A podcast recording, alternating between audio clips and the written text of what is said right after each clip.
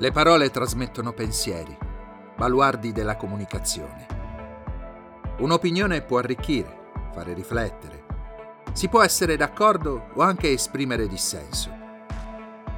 L'importante però è che le parole non rimangano sospese nel vuoto dell'indifferenza.